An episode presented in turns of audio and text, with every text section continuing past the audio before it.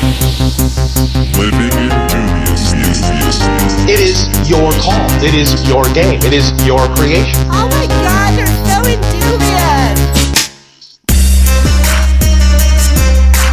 You have to have an optimal theory for playing the game. Whatever you focus upon becomes your truth.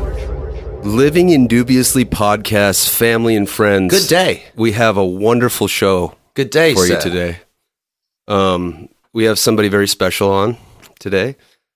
A brother that I got the chance to know very closely uh, over a beautiful weekend together and uh, week actually.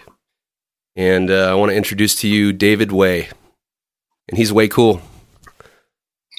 And, Never uh, heard that one before. Yahweh. Uh, this brother's amazing. Uh, he's the China Giant, six four, Tower of Power. He's uh, I don't I don't want to butcher this, bro. I'm gonna let you t- tell me about your kung fu training. Bet. Uh, I'm a kung fu dude. Uh, I'm from Richmond, California, not the nicest place. And uh, I was surrounded by a lot of angry, violent people, and I was terrified. Yeah. A lot of. And so, uh, as soon as I could learn martial arts, I got into it. And as such, I wanted to fight. I wanted to defend myself. I wanted to flex my power and strength. I wanted people to respect me and fear me. Yeah, And so, you know, a big part of my martial career early on was fighting. yeah, And then it came to a point where I realized I could break an arm but couldn't fix it. Bless up. I, I saw the imbalance in my work. Yeah, So I completely ditched the fighting, figured I'd had enough of that. Mhm. And I went into the healing arts, got into acupuncture, herbs, acupressure, massage, uh, fasting, cleansing, and the like. Yeah. yeah, man. After time in that, I realized that there was so much more depth. And and it was the same shit. Yeah. You know, like I could do a wrist lock or I could do a, the wrist lock softer Mm. and now it's a stretch. Right? so it's same technique, Straight up. Yeah. just different intention. So I figured there might be another step further beyond the fighting, beyond the medicine. And so I went to China to live in a temple Yeah, with Kung Fu monks in Wudang Mountain. Maybe you guys heard Wu Tang Clan? yeah. Yep. That's the mountain. That's the mountain. Yeah. And so I went there for five years and explored the spiritual aspect of the work. Yeah, And uh, now I, I still am learning, still seeking, still growing, uh, but I have a pretty good grasp on what's available and what humans can do with this stuff. And so now it's my purpose to share. Yeah, that's beautiful, bro. And um, for the listeners and for us, um, you know, everybody has an idea of kung fu in their mind, and I think that I want to hear from you what the deeper uh, spiritual reasoning behind kung fu is, how it um, how it translates to your life, and what it is in general. Yeah, well, Kung Fu, the way it's received here, when, when a common ear hears Kung Fu, they think self defense, they think fighting, they think Bruce Lee, they think Yep. fancy movies with flying in the rooftops and Yeah, Kung Fu Panda. You know, um, it revolves around martial arts. sure. But if we were to take it for strict definition, Kung Fu does has nothing to do with martial arts. hmm Kung Fu simply means hard work over time. And so, you know, you guys are musicians. You Yeah. guys spend years honing your craft. Yeah. Kung Fu, right? Yeah. Um, a baker that makes the best gluten-free muffins. Yeah, right? yeah. Su- superb skill. Every Yeah. time they make a batch, gets better and better and better. Only improves. Yeah. Uh, Kung Fu. The the bus driver that never misses a route, always on time. yeah, Uh, Kung Fu. And so we would label these as masters, Yeah. masters of their craft. Yep. And so the process of developing this skill, and any skill, yeah, takes dedicated effort, concentration, and uh, you likely have to overcome some hardship and toil, make some sacrifices. And um, so, a common stance for kung fu would be horse stance. Hmm. Just stand, right, with your Just- legs spread apart, body low, almost like a, wall sit, yeah. and just sit there, right? And it's hard, but it's something that every martial artist has to do to develop the Foundation, basic yeah. skills of Yeah. the art, right? It's like how many chords do you have to master, you know, or how many uh, vocal lessons do you have to master, Mhm. you know, to feel comfortable in your pitch, Yeah. right? So the idea is that it it takes hard work, dedication over time, consistent and persistent. And so the way that shows up for me in my life, you know, to bring it back to your question is, you know, are we able to endure hardship? Yeah. Mm. Horse stance sucks. Repetition sucks. Um, but who are you in the midst of something that sucks? Yeah. Yeah. You know, when something sucks, really easy to complain, Yeah. really easy to Love it. bicker, be bitter, really easy to blame, point fingers, really easy to avoid. Um, but can you just sit with something that's challenging Yeah. and really learn something about yourself from that? Yeah. So kung fu, it's hard work over time, but through that, you, you attain a degree of self-discovery. Yep. And a sense of purpose. Straight up, Kung bro. Fu. Yeah. Such is life, you know. We Yeah, yeah, yeah. we I feel like we come here to experience what you know. I think I think we look at it through the eyes of duality. We look at it as, as hardship, but really it's opportunity. It's opportunity for growth. And um, when we when we can see that, when we can have the foresight that that's what challenge really is, is opportunity for growth. It makes the challenge so much more bearable because we can be feel excited about what's about to come. Like, dude, I'm gonna get through this. I'm gonna be a badass, or I'm gonna, you know, I'm gonna have this new skill, I'm gonna have this new emotional fortitude for me to, you know, really take it to the next level or whatever. Yep. And it's like the polarization of that um, suffering. It's like we talk about that a lot on the show. We do. where it's um, you know suffering is like the the gateway to inevitable joy. You can't have healing without it, you know. So it's it's a crucial component. So like if we can really embody during that suffering, if we can really you know learn to en- not only endure but to I wouldn't say enjoy because suffering is painful, but to uh, to accept it for what it is and to really see it in a in a in a way that it's it's eventual transformation. For sure. Yeah. Yeah. And I hear you. It's definitely not enjoyable. We're not sadistic. Yeah. but it's kind of a necessary evil. You know, you kind of got to get through it to get to it. Yep. Yeah. And um, it's very common, especially now in our modern era where right swipe, double click, fast food, minute rice, Yeah. you know, we're very quickly satiated. Mhm. And so when something takes more than a couple minutes, first we got to overcome attention span. Yeah. Yeah. Then we have to test our endurance and fortitude, uh, our work ethic, our drive. You know, there's all these other factors that come into play when Yeah. Straight up. faced with hardship. Yep. Well, I think there's, you know, I think there's people like you that have decided to apply themselves to like a lifestyle and like going, okay, I want to enter this type of suffering and this hard work to come out on the other end. And there's people like us who we were just kind of blessed where we were forced into suffering. You know, like we came into this life, you know, how what I believe is that we come in kind of si- signed up for the experience of what we're going to be in our bodies and our physical experience, and we had all this, um, you know, physical health hardship, and so Early on, yeah.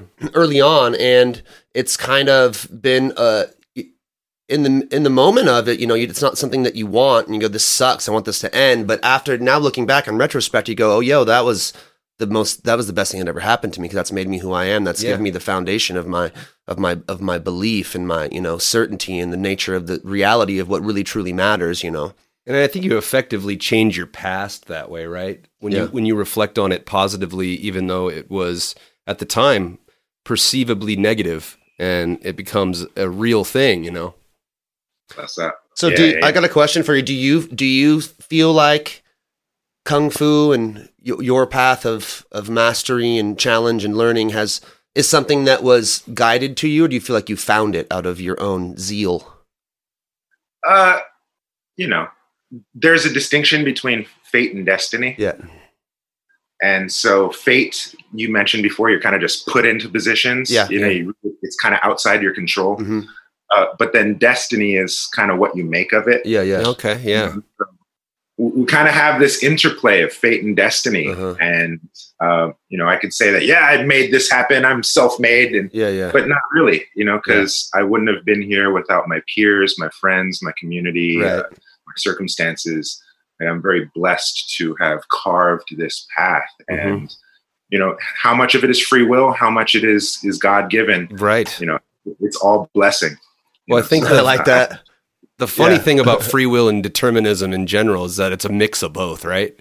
We have we have the ability to make choices within whatever is potentially determined for us because there's things that we just are and have imposed on us and we get to make the free will choices within that. But you know that's a funny line you know? It's a funny line to to kind of feel like yeah we we want to we want to feel we have ultimate free will but you know there's circumstances of life that we sort of just have imposed on us. And so it's what you what you do with it really. Yeah. And your free will is going to be greatly determined on what you see as possible. Mm. You know, there's so many people that have endured harsh, harsh traumas, Yep. uh, but turn that shit into fertilizer. yeah, Yeah. straight up And because they saw a possibility for themselves, right? Earlier, we started this saying that uh, struggle is opportunity. Yeah. yeah And uh, so, someone that has that view will be able to turn it around and make something beautiful out of it. Uh, literally, turn the shit to fertilizer. yeah Yeah. But then, you know, trauma is trauma. So whether you drowned in an inch of water or an ocean of water, you still drowned. yeah And it's interesting that someone can have a relatively small trauma, but fuck them up for the rest of their days. absolutely Yeah. Or someone can have a big thing, and it could be just the thing that just the catapult that they needed for their tomorrow. Yep. And so, you know, trauma and relationships to trauma, it's interesting. Yeah. You know, it all speaks to character and view what we Yeah. see and you touched on something really cool there. It's like suffering is very relative to the to the being because you know somebody can endure these intense hardships and you know have their houses burned down have their you know their mom gets cancer all these things crazy stuff. And then somebody could not you know have a blessed life and and just not get you know the breakfast of waffles they were looking for. And these things are yeah, exactly. But but in in truth, you know, the being suffers no matter what. And so, you know, these these the relativity of suffering is an interesting point because, you know, it's it's what you do with whatever is imposed on you and how you kind of polarize that to to create the fertilizer. It's a beautiful mm-hmm. thing, really. Yeah. Turn waffles into fertilizer, man. Yes. Eventually. put them in, you put 'em in the compost bin. Every time you eat waffles, bro, Yeah. turns right into fertilizer eventually. That's a meme right there. I'm not sure what it means. I have a waffle processing machine. um, yeah, brother. Um, so yeah, so kung fu, I I I I, I see that as is um, basically um, we are turning, we are tempering ourselves in any situation to um, become a master at it and honing our craft. Um, so that can be translated to any portion of life. And I, I, I know that the spiritual discipline of Kung Fu is so much deeper than just, you know, Bruce Lee, Jackie Chan, fighting, you know, all these things. And so to hear that reflection is beautiful because it takes such um, will and uh, strength to be able to do what you've done, which is a beautiful thing, bro. Right on, man. Well, it's all skill building, right? Whatever we repeat, we're going to get good at. Yeah. Yeah. And so it's really easy to think, oh, I, I've attained this skill of mastery, uh, and that's um, good, right? But then there's also people that get really, really good at complaining. There's Oh, people yeah. that really, really get good at Yeah. Kung complaining. Fu complainers, man. too. That takes practice and repetition Yeah. too. Kung Fu master complainers. The competitive sport. It's true, man. I know some. I know some. Some Kung Fu G's. masters. Some G's in that for sure. Yeah. Uh, oppression Olympics, right? I, I've endured more suffering than you. Right. hmm My ancestors have eaten more bitter than you. And you know the real masters, the ones that have d- endured some real suffering, because they don't talk about it too often. you know, they're the ones that that you can feel their their quiet peace. You know, they can feel their their strength. And if you ask them, they'll tell you, but they're not going to advance that information unless you really want to know. Because what does it Yeah. what does it do for you unless it inspires you? For sure. That's an interesting point, too. Uh, a, a conversation that's come up recently is people that come from war torn civilizations, No, there's no haunted house. no, They're not going to watch Friday the 13th. No. It's like, if you've been through that, you don't want to do it again. You Yeah. don't want to conversate that. You don't want to bring it forward. Yep. It's, it's done. yep, But it's the people that are comfortable, that have all their needs met, and they kind of need that rush. Yeah. yeah. totally. and so those are the people that bring that that uh, uh, trauma forward. It Yeah. just shows how comfortable you are right Yeah. now. totally. Bringing that forward. That's Yeah. a luxury. Yep, it is.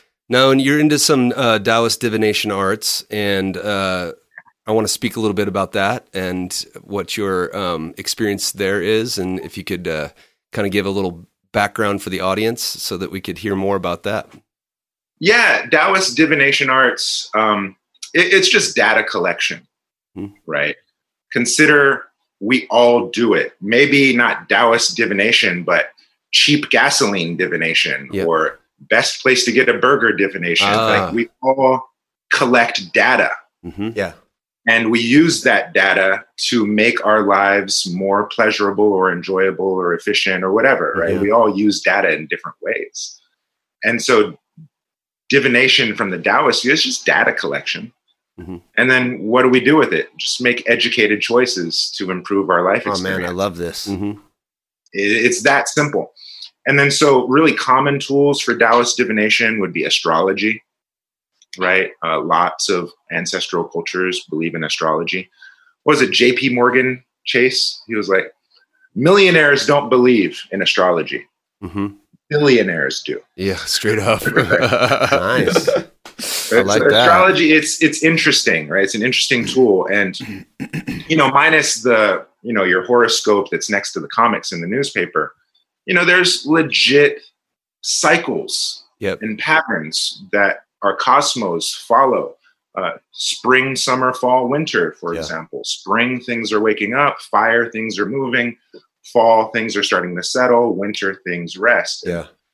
even in the course of a day, you have morning, that's your spring. You have your high noon, that's your summer. You have your evening, that's your fall. You have your nightfall, that's your winter. And so just living in accordance with your environment, that would be considered astrology. hmm Uh, so that's one thing, Yeah. right?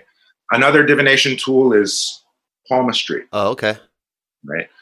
And so we think of our hands as a medium for the world. And so how we interact and relate to our world and repeatedly relate to our world, Mm, hmm it's going to create creases and lines. mhm. So you can see if someone smiled their whole life Yeah. Yeah, versus someone totally. frowned their whole life is created creases and lines. And so you can kind of get insight as to the person's character and choices that they've made in their life. I really, I really like smiling. yeah.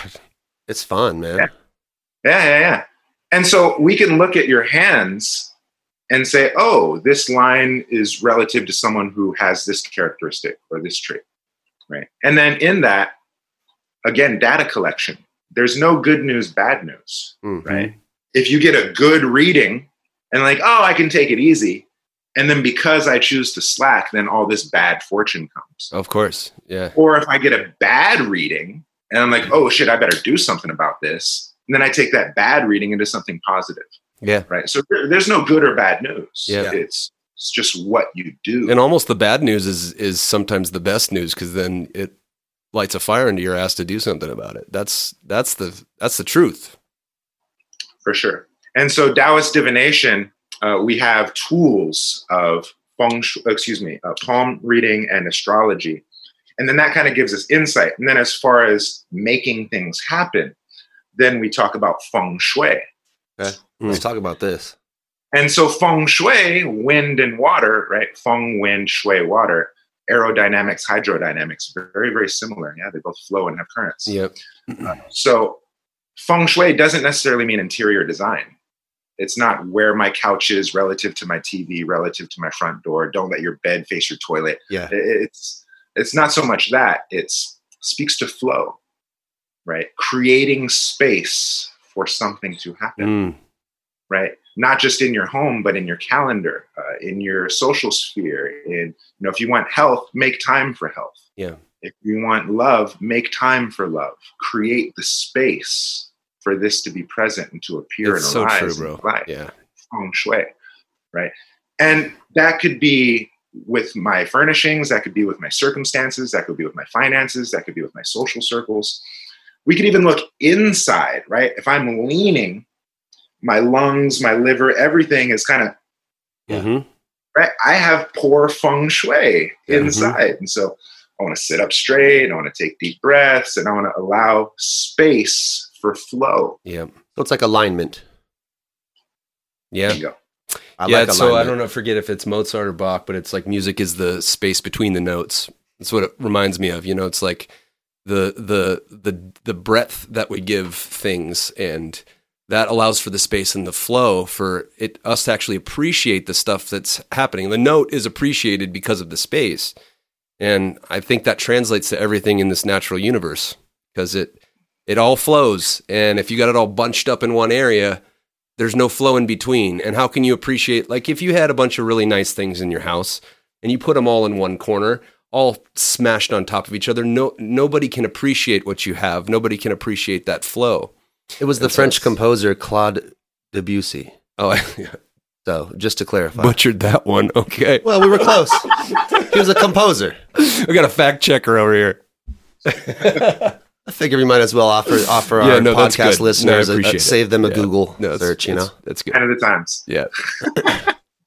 but yeah, so it's it's really I I, I resonate very deeply with that. It's- Right on, It's good. right on. Yeah. I think alignment. I think alignment is super key in all in all aspects. You know, it's what I shoot for. It's being aligned in my heart and just finding the the good the good feeling. You know, I search for the good feeling first thing in the morning, so I can find my alignment and then operate in my day and be looking through the prism of alignment of feeling good. You know, and then everything seems a little better. Everything seems a little easier. You know, it's kind of one of my my things. Yeah, there is like a, it seems to be like a spiritual, mental, emotional feng shui that we can achieve uh, in our lives, which is sort of like things are coming at us and we can either choose to resist them or we allow that natural river to flow. And then when we do that, then the magic starts to happen because it all kind of, you know, it's a, it's a natural universe. The rivers flow to the sea, so to speak. And so we can kind of, um, if we relax into what's happening to us or with us, we can kind of get into that feng shui. Does that does that work? Hundred percent. Yeah. Yeah. Your feng shui again. It's just wind and water, and so allowing space for flow. Yeah, it's exactly what you're talking about. Yep. going with the current man so um i'm sure you guys have uh, this is my first time meeting you so i have i have some i'm curious you know i want to i want to know a little bit about the uh your time at the wudang monastery and um because that was for, for you that was the time you were doing the spiritual aspect Said, yeah i'm curious just the download on that man what was that like for you For sure. Yeah. Uh, just to clarify, because um, yeah, it was monastic setting, Mhm. but it was a kung fu academy. hmm And so anyone can go. Mhm. Anyone can pay the tuition. Yeah. Anyone can, can be there for however long. Uh, it's there's no structured curriculum Yeah. of you go this semester, you stay however long, and then you get your credential. It- It's not like that. Yeah. Uh, it's very Taoist and open and loose and in flow. Yeah. if you will. i like that so people kind of came and went. yeah. And uh, I went in 06. I saved up a bunch of money to go for three months. I worked two years to afford to go for three months. And those three months blew my mind. You know, we all know the story of go to school, get a job, have a family, have kids, retire, die. hmm Right? We know that narrative, and some people are more successful at it than others. Mhm. But a lot of people may want something else, myself included. Uh, I didn't want that narrative. I knew that storyline, Yeah. and I figured uh, it's worth trying something different. And so I wanted to go to China, and sure enough, I exposed myself to a different life. Every day, you train 8, 10, 12 hours a day. Right. Whereas here in the States, you're lucky if you get five, six hours a week yeah class time. And then here we had five, six hours before lunch. Yeah. Every day. Yeah. and Wow. so just the growth potential was so much bigger. Yeah. It's And my potent. teacher would say, um, 三上一年,三下十年. Uh, translate. Yeah, sometimes I speak Chinese, let you know I'm authentic. i like it On top of the mountain, one year. Off the mountain, 10 years. So, as to say, life is so slow, so simple that Mm, a year can pass or 10 years can pass, but it'll feel just like one year. You only age one year. hmm But then down in the city, in the hustle and bustle and the go, go, go rat race, only one year passes, but you age 10 years. Yeah. Uh-huh. And so uh, I really recognize the value of slowing down Mm. and honing a skill, which is something that we don't have time for here in the regular world, right? We have to work, we have social lives, we have obligations, we have we want to have our downtime. But out of 24 hours in a day, how much time is left to hone a skill? How much time is left for self discovery? How much time is left to discover a passion or purpose? Or much less execute and evolve through a passion and purpose? Right? We just don't have time for that. And so, you know, going to China, I call it a monastic life because it was. All I did was explore me. Yeah. So your so your few months turned into years. Well, after my three months, I went back and I was so heartbroken because I was like, oh my God, it took me two years to save up for these three months. Well, it's going to be another two years before I can save up again and Yeah. go back. I was, I was so distraught. Yeah. And uh, fate, destiny, yeah. You know, I happened to go in spring, stayed through the summer, came back in the fall. California just so happened to be harvest season. Yeah. A friend of mine said, "Come work the farm." I applied my kung fu work ethic to trim and weed, Yeah, brother. kung, kung fu trimming, bro. and awesome. in one month, I made enough money to spend the next year in China. That's awesome. and uh, so that's what I did. And I did that for a couple years. Uh, however, at some point, you know, California market was such that nobody wanted the outdoor organic, everybody wanted the indoor fire, and then so uh, it shifted, and I made less and less money. And at the same time, the American dollar was going down, hmm and the Chinese dollar was going up. Mhm. Uh huh. Yeah. And so, what I felt was like a lot of money at one point, I was barely scraping by Yeah. Yeah. getting back to China in years after that. But by that time, I'd already been there a good three, four years. Yeah. Mhm. And, you know, my skill had elevated to a point and I started to get invited to teach. Mhm. And so instead of trimming weed, I switched gears and uh, I started teaching instead. And I was able to make do that way. Oh, that's amazing. Yeah, yeah, yeah. But yeah, uh, time in China. So Wudang Mountain, it's in Hubei province, Shiyan City. When I first went there, very, very rural, dirt roads, farmers on the streets, you know, uh, really, really rustic. hmm Nothing to do but train. Uh, but in my time there and time since having left, it's pff, developed so much. Really, It's really. tourist epicenter. Wow. And so every year they break records of previous years of tourism. Uh, I don't know about this year, of course, with circumstance, but, but um, certainly every year after I had left, new buildings, new neon lights, new developments, more money, uh, more schools. Uh, and then the more there is, the more watered down things get to. Yeah. hmm So I was very fortunate to have gone when I did and get the authentic training and hands on, person to person experience relationship with my teacher. Wow, that's Which amazing. now, if you go to the school, you're learning from coaches. You're lucky if you get five. You're lucky if the teacher looks at you. Really? Yeah. Yeah. It's it's grown. Yeah, the- such a, Yeah. The, so, so how many people at Wudang Monastery at any at any given time would you say? uh, at my particular school, and its peak, upwards of a hundred or so Chinese native students, Mhm. and maybe about 30, 40 foreign students. Yeah. when I first first went, maybe three of us foreign students, Wow. Mm, maybe twenty very Chinese cool. students, and so when I first went, every day, teacher checked my pulse. Every day, teacher looked at my tongue. Every day, Shifu said, "You do this today. Go to the corner." Right, Wow. and then we got tailored instruction Yeah. specific to who we were and who our skill sets are and what our trajectory is and what we need you know all all those variables can be considered in the practice Now, how would they how would they assess what you need or um, your trajectory? got it well uh, the teacher would assess your character would get to know you over time to uh, kind of see your strengths and weaknesses if you're introverted extroverted if you're uh, if you natural leadership tendencies natural follower tendencies you know we all have these personality types and traits Yeah.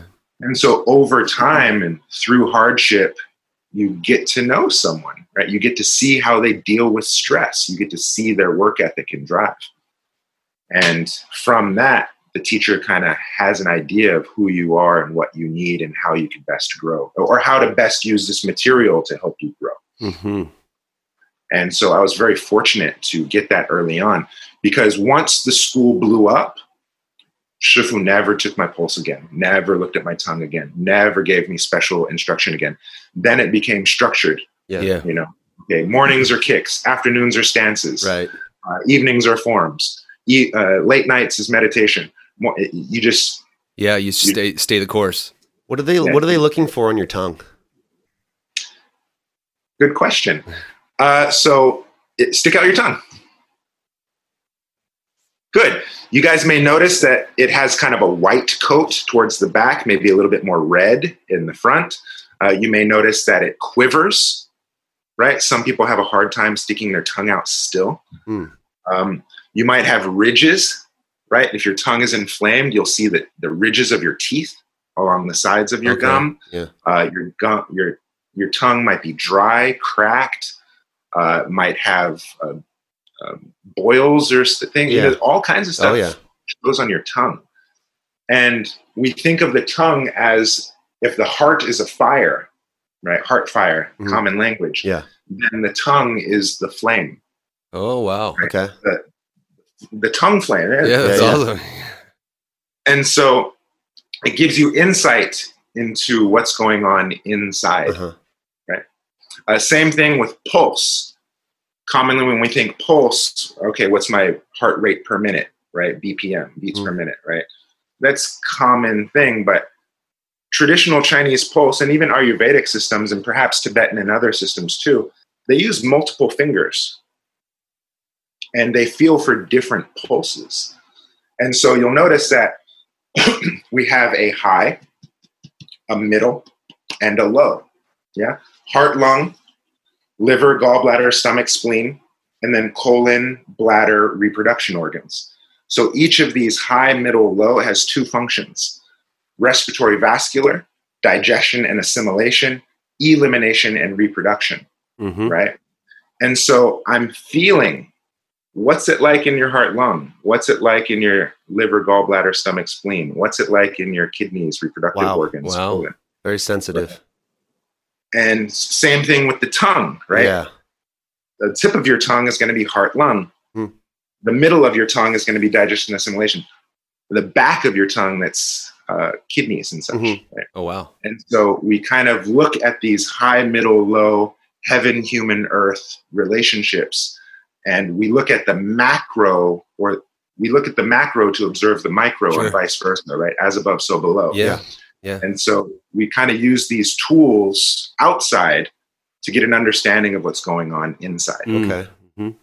So you said it was a it was kind of a, a more of a spiritual um, aspect of the kung fu, and as far as your in your journey, and so everything you're describing seems a little bit more analytical and biological and physical.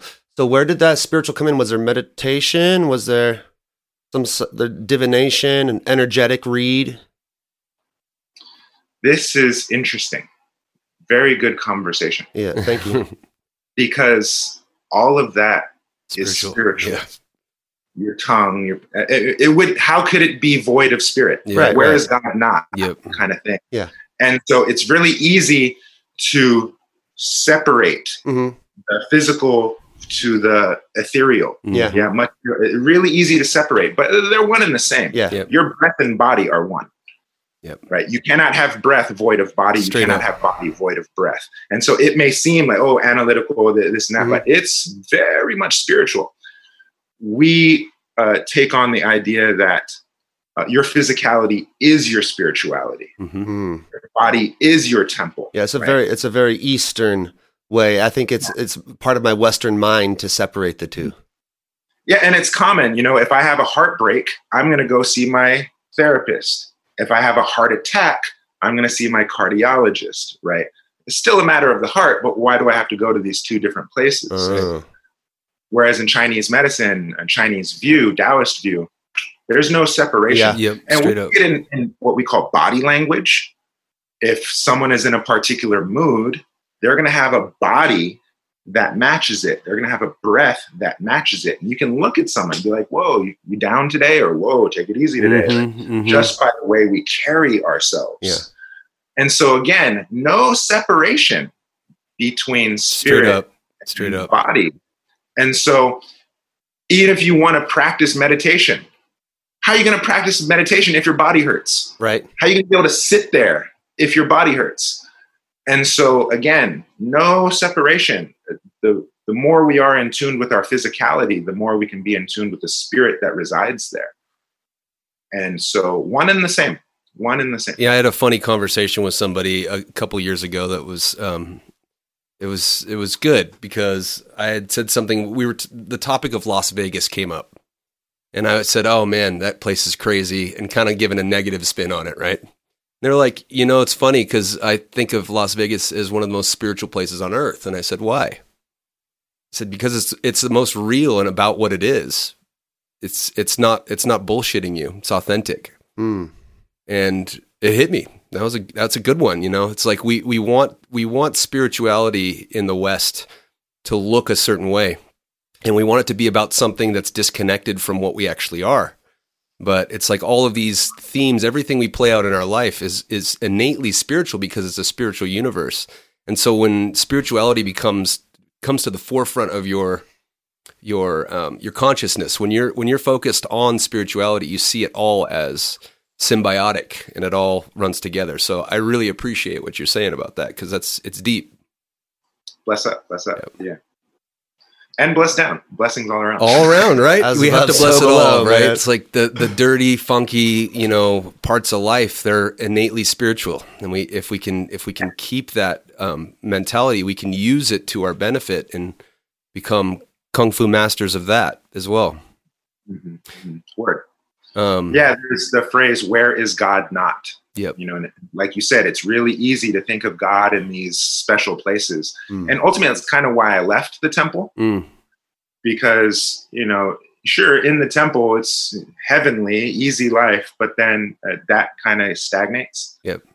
And, you know, the real work is amidst the people. Yep. Right. And so if Mhm. we can't find spirituality here, Yeah. where will we find it? right. Because it's everywhere. It's a Western uh, concept, you know. Um, for all the benefits of Christianity, the um, what I see is some of the perversions of it are that we've we've placed God somewhere else. We've put God on a mountaintop high above us, out of our reaches as, as sinners, so to speak.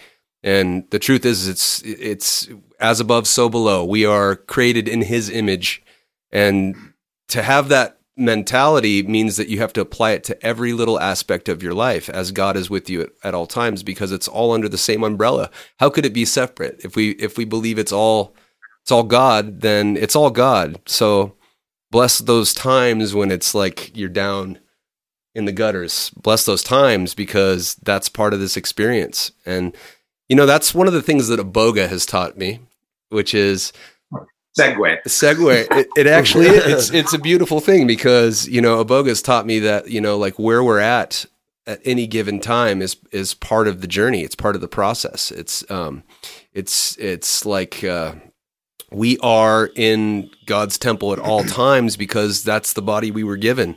And to like really fully be immersed in your life it's given me that chance to be able to be fully immersed in what i do. And that every single moment is is is is given to me as a gift. It's a it's a beautiful gift just to be alive to experience suffering. Like the miracle of that. The miracle of wow, my you know, I've got a crazy headache today. What a what an experience to be able to feel that headache at all. Like if I did not have this body, I wouldn't be able to to get that perception. You know, that's a it's a gorgeous thing. And Sweet headache, bro. it's a sweet headache. Sweet headache. you know, they still suck. It's not like it's not like you're gonna get away from it sucking, but the the sucking has a certain poetry. It's like you have mm-hmm. you have the ability to experience something that that you were given a gift to be able to have a body with a range of emotions and feelings and that's a beautiful thing and yeah so i give thanks for that and so for the listeners out there i met david um, during my pre-initiation ceremony um, over the course of the last couple of months and um, we did a podcast on that so if you're not familiar you can catch up on that um, but uh, i had a chance to meet you and have some sacred space with you brother and my uh, my question to you is uh, I know that you have journeyed with the medicine. I know that it has impacted you deeply, and um, you were at the ceremony more as uh, as help and assist, and I know your partner was there having an, an experience as well. Um, but when you did have your first Aboga experience, what was your experience like? How has it translated to your life, and where are you now because of it? Mm-mm-mm. Multifaceted question. question. Ha. Well, um, my journey with Iboga started uh, many years ago, um, at least four, five, six years ago or so. I, I can't even recall. It, time is funny now after such a but um i've been journeying for a while right in taoism there's no master there's wayfinder Mhm. right you find your way and you travel it there's really no sense of mastery uh, so we are constantly on path we are constantly seeking and i went all the way to china for for my path and so I've definitely explored some extreme ways, right? Medicine being one of them. And, you know, as a youth, I did the mushrooms and the acids and the DMTs and the salvias and the whatnots. And uh, later I evolved into the spiritual application of those medicines uh, ayahuasca, mescaline, Yep. things of that sort. Big Like, teachers. really seeking and uh, I wanted to break down my worldview, break down my paradigm, Yep. uh, so I can open my eyes to the abundance that actually surround us. And uh, medicine really helped me with that. However, the very first time I tried iboga, circumstance was such uh, I could only get away a weekend. I only had so much money. I met our brother uh, Stephen, Yep. who hosted and led the service, Mhm. and um, I did it that night, and it, it didn't didn't land for me. Mhm. I had too much previous experience. I, I went in with a full cup. I was like, "This is what it should be like. When's it going to hit me? When's it going to hit me?" Straight up, bro. And uh, by the time night uh, night passed, I was so upset. I was so unsatisfied. I didn't have any type of hallucination. I didn't have any type of visual. I didn't meet my soul. Uh, I got nothing from it. What I man. thought was Mhm. nothing. Yeah, you think that.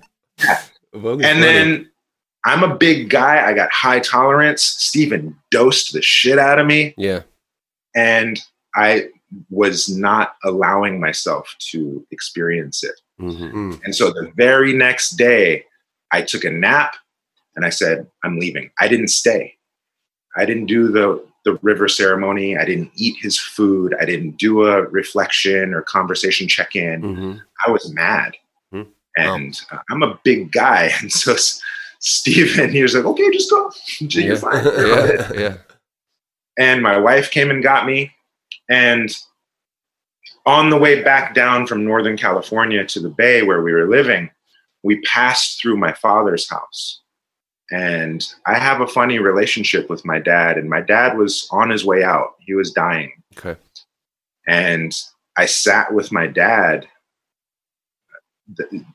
So all the left the medicine went straight to my dad's house and he started to cry and say sorry and i wasn't the same way i wasn't ready for the medicine i wasn't ready for that medicine either Yeah, sure. Wow. and bro. then as he was talking to me, uh, Iboga kicked back in. oh god, I love that so much. and then I got I I started to see the thing the the the medicine. I was like, whoa! I, I need to sit up for this. Let me be present to what my dad is saying. So Yeah. it was the emotion that you felt was maybe the, Oh, bro, the, yeah. the key. Something something clicked, and I was able to be present with my dad.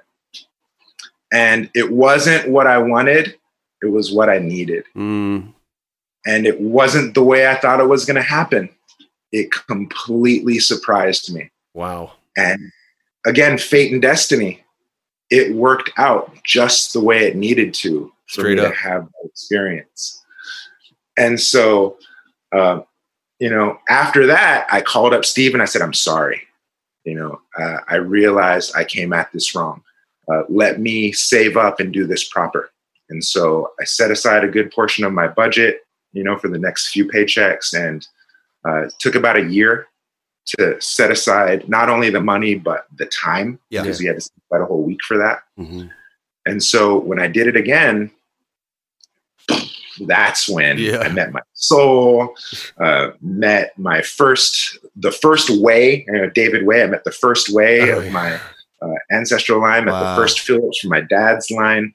Uh, I met my grandfather, met my uh, teachers, um, met you know, a child that I had aborted uh, when I was in high school, got complete with that. Uh, Wow, dude. just life changing Yeah, bro. Got goosebumps, man. Really, really broke it down for me. And so now I've never really felt the need to do anything else. Yeah. You know, mushrooms, I'm still, you know, you'd still seek. Uh, ayahuasca, there's people that do it every weekend. Yeah. Mhm. But I did Iboga and I'm done. Pow. Pow, bro. I'm good. It's a And- yeah. That was again, what, four, five, six years ago now at this point, And I'm still good. yeah. no desire, no seeking. I'm complete in Yeah. that work. And uh, so my wife saw it and she's like, uh, maybe that's for me too. Yeah.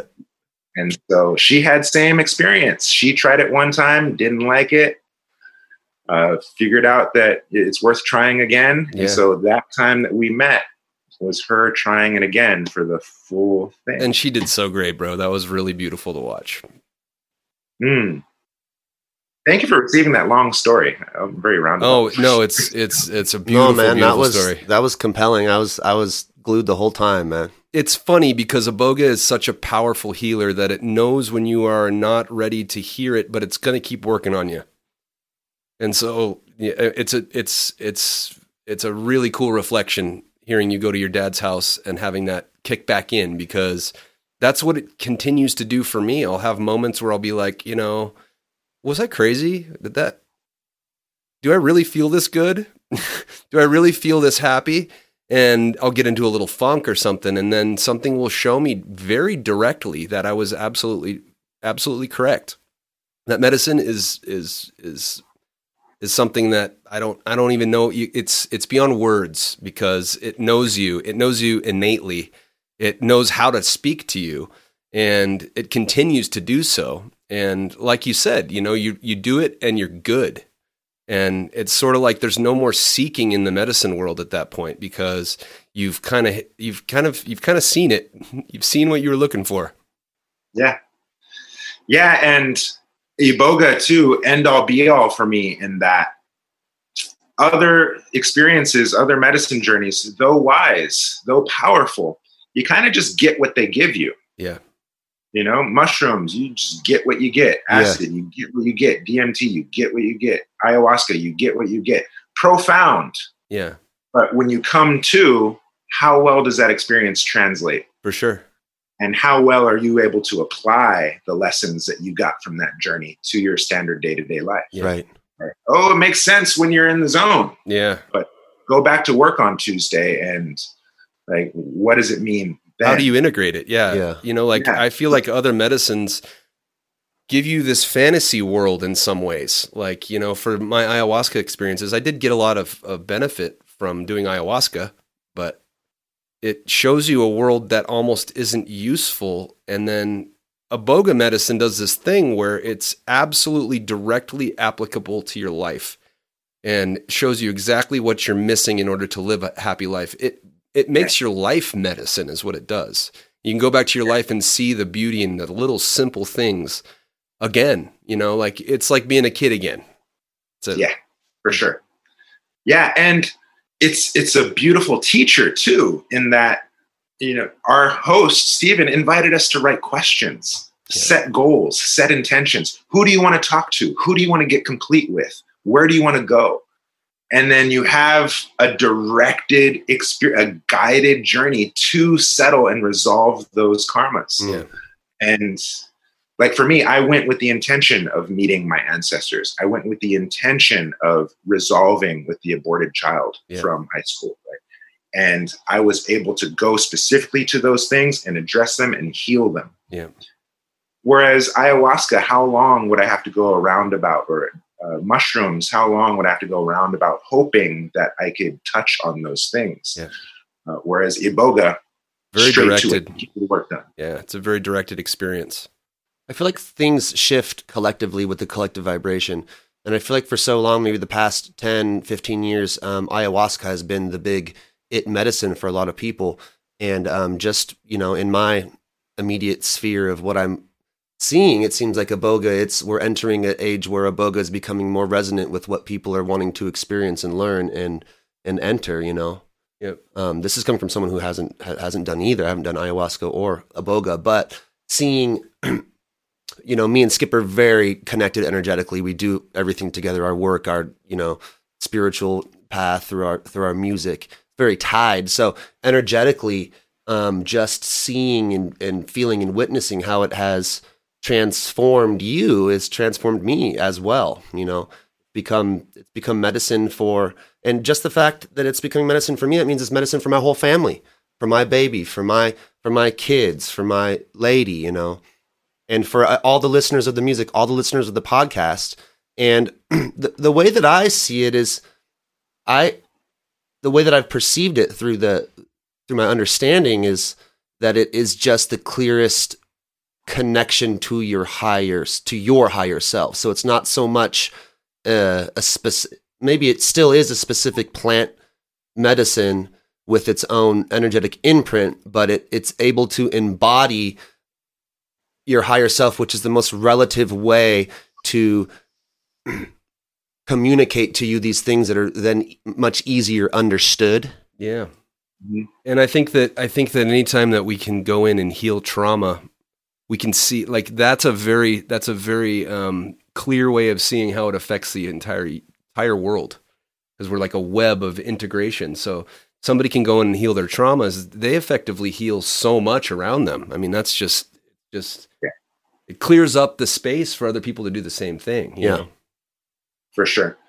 And to that end, you know, this is why I feel so open and transparent with my journey. Yeah. Mhm. Because for so long, I wanted to maintain this image of the kung fu guy and the monastic, and I wanted to play into that stereotype. Mm.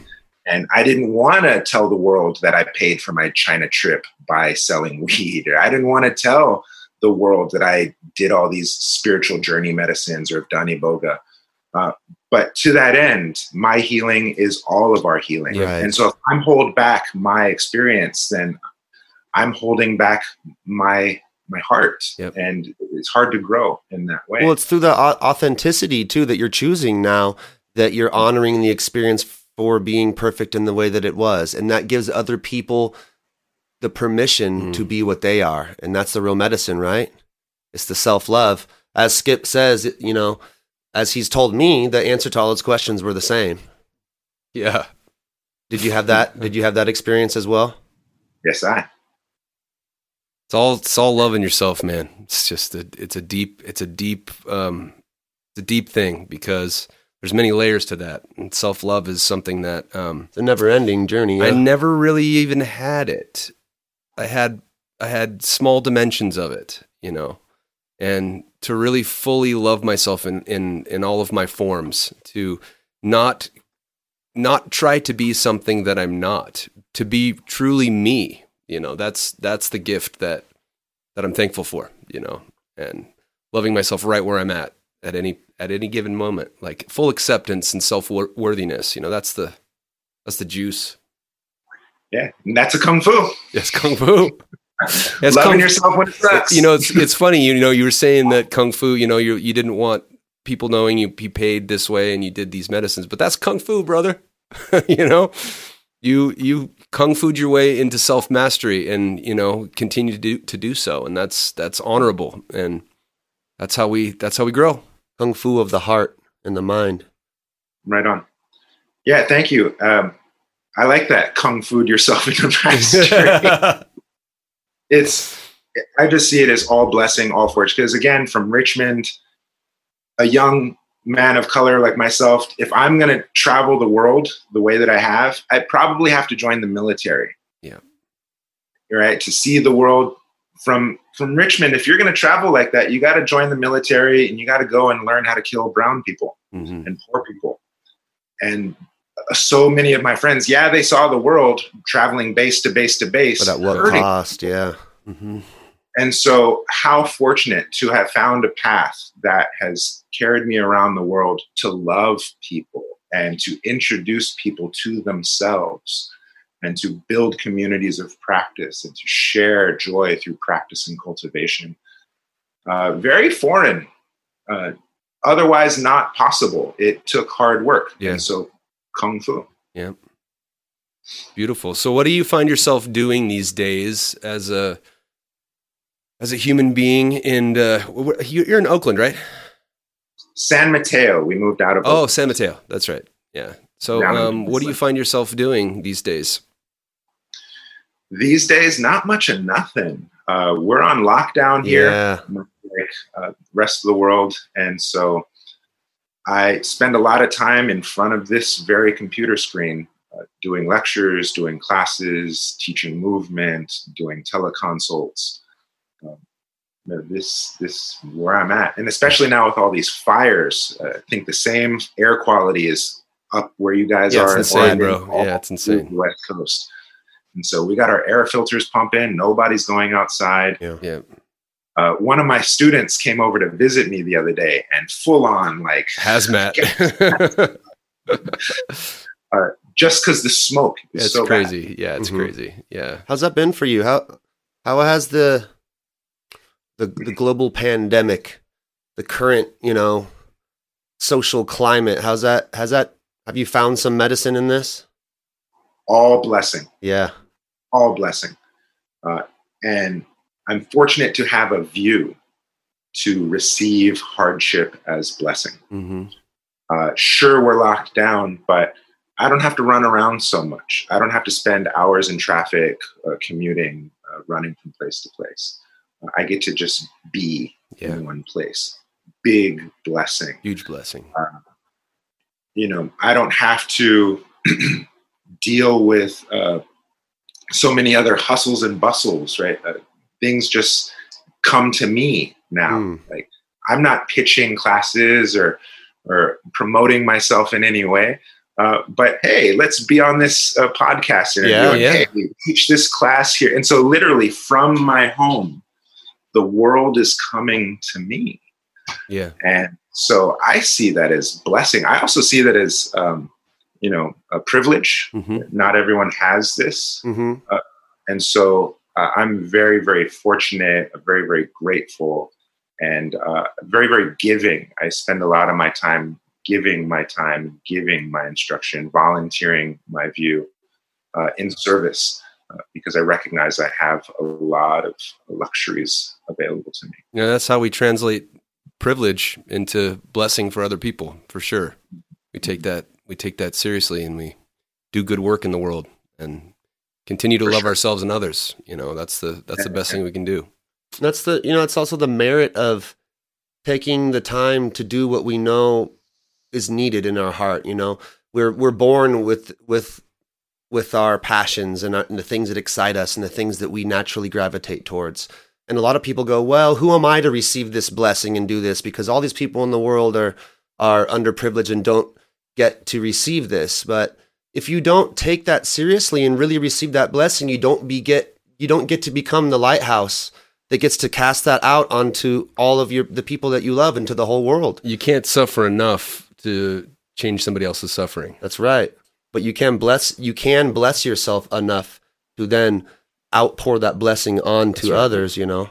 And you seem to be a great example of that, sir. Wow, you guys summed that up so fresh. Thank you so much. Bless up, bro. We're just flowing here, right? Yeah. We had ideas that we wanted to explore, but Yeah.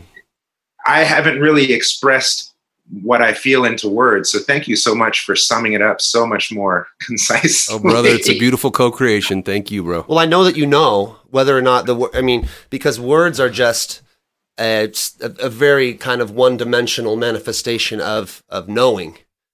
Uh, Knowing is deep and rich, and we have we all have senses of that. But um, it's been one of my gifts is being able to communicate it to others through my music and through things like podcasts and I'm doing life coaching now, which has been very very rewarding. Um, something that I've always been interested in, but now I find myself, especially through this quarantine, I found myself with so much time to work on myself and to cultivate joy and happiness and passion and, and just general positivity. And I'm like, dude, I got to share this with more people. I got to do something. And it's not even like a job, man. It is so fun. It is so in fun. It's great. Yeah, and I love that, you know, with regards to life coaching, uh, we all know how to get a six pack. We all know how to lose weight or quit smoking. Mhm. We all know there's enough information out there. Uh, but what's lacking is the inspiration.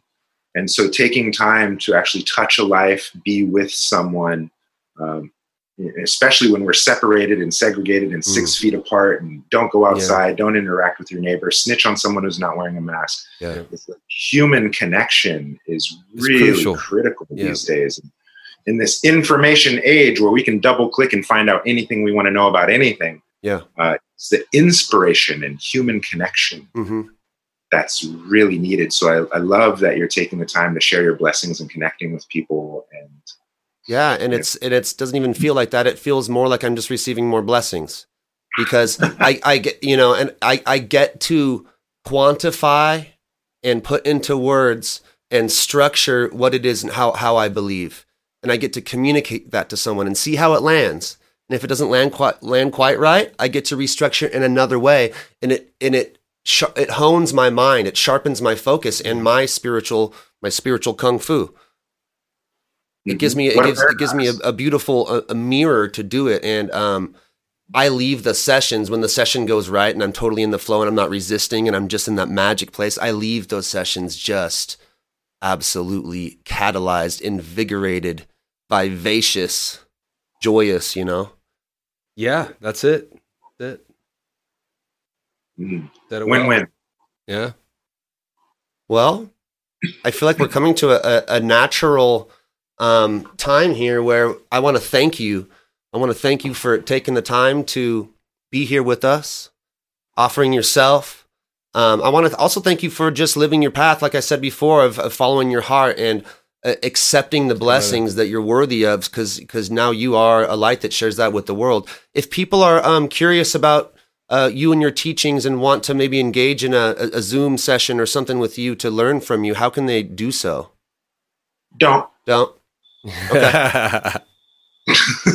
I'm busy enough. All right. Don't Respect. Oh, so now people are going to be knocking down your door. Yeah, bro. That's now that the- you said no, That's the best sales tactic I've ever heard in my life, bro. you just sold me. I don't me. want to be found. No, yeah. So please don't post my links. Please don't.